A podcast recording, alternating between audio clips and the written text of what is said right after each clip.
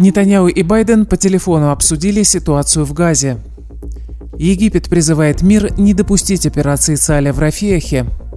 Семьи заложников пожаловались на травлю в соцсетях. Далее подробно об этих и других событиях. Сегодня, 12 февраля, вы слушаете новости Израиля за 24 часа. Телефонный разговор президента США Джо Байдена и премьер-министра Израиля Бениамина Нетаньяу состоялся на фоне слухов об ухудшении отношений между ними. Беседа продолжалась 45 минут и была посвящена военной операции в Рафиахе на юге сектора Газы и усилиям по освобождению израильтян, похищенных и удерживаемых в секторе Газа Хамасом. Телеканал Кан-11 передал, что беседа двух лидеров была напряженной. Байден продолжает требовать от Нетаньяу более активных действий по увеличению гуманитарной помощи населению Газы и не начинать масштабную военную операцию в Рафехе раньше, чем будет гарантирована безопасность гражданским лицам. Байден предупредил Нетаньяу, что операция в Рафехе может закончиться катастрофой.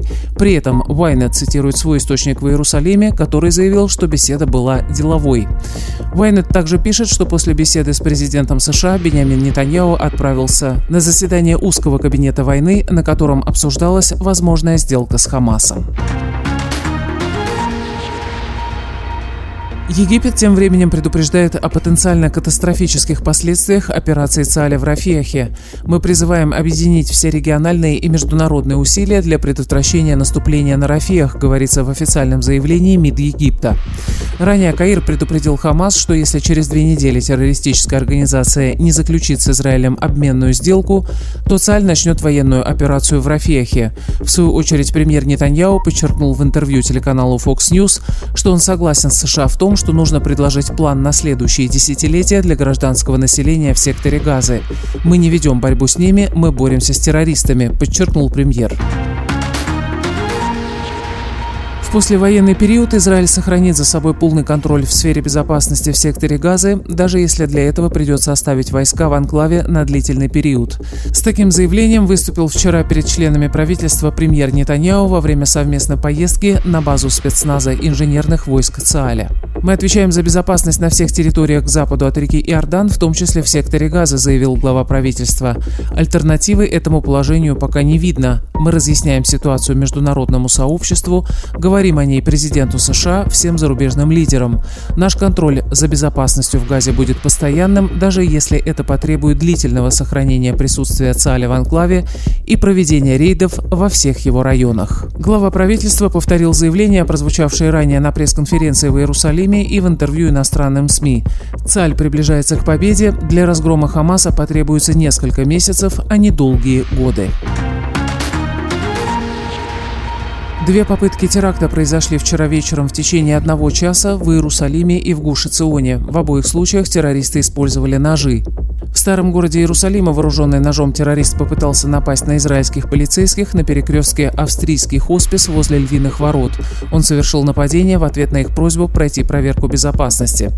По нему был открыт огонь, террорист ликвидирован. Рикошетом пули был легко ранен в ногу один полицейский. Вскоре после этого поступила информация, что террорист пытался зарезать бойцов ЦАЛЯ в Гуше-Ционе.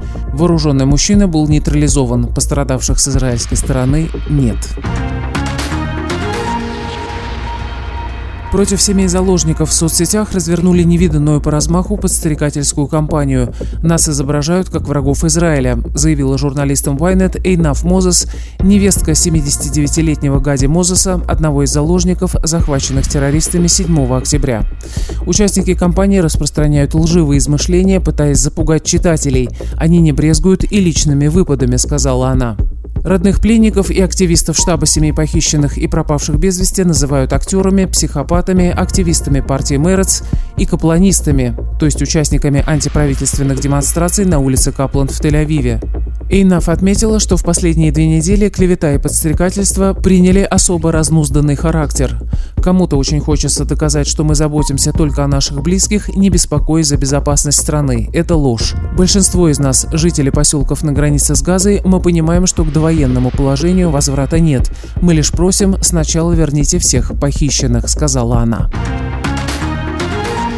Министр иностранных дел Израиля Исраэль Кац обратился к генеральному секретарю ООН Антонио Гутерришу с требованием немедленно уволить с должности специального представителя Организации Объединенных Наций Франческу Альбанезе, написавшую в сети X о том, что жертвы 7 октября были убиты не потому, что были евреями, а в ответ на израильское угнетение.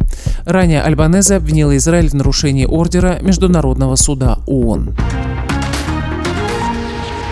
И о погоде. Температура воздуха сегодня немного повысится. Тепло и малооблачно. В Иерусалиме 18 градусов, в Тель-Авиве 21, в Хайфе 19, в Бершеве 24, в Эйлате 25. Это были новости Израиля за 24 часа. Подписывайтесь, оставайтесь с нами.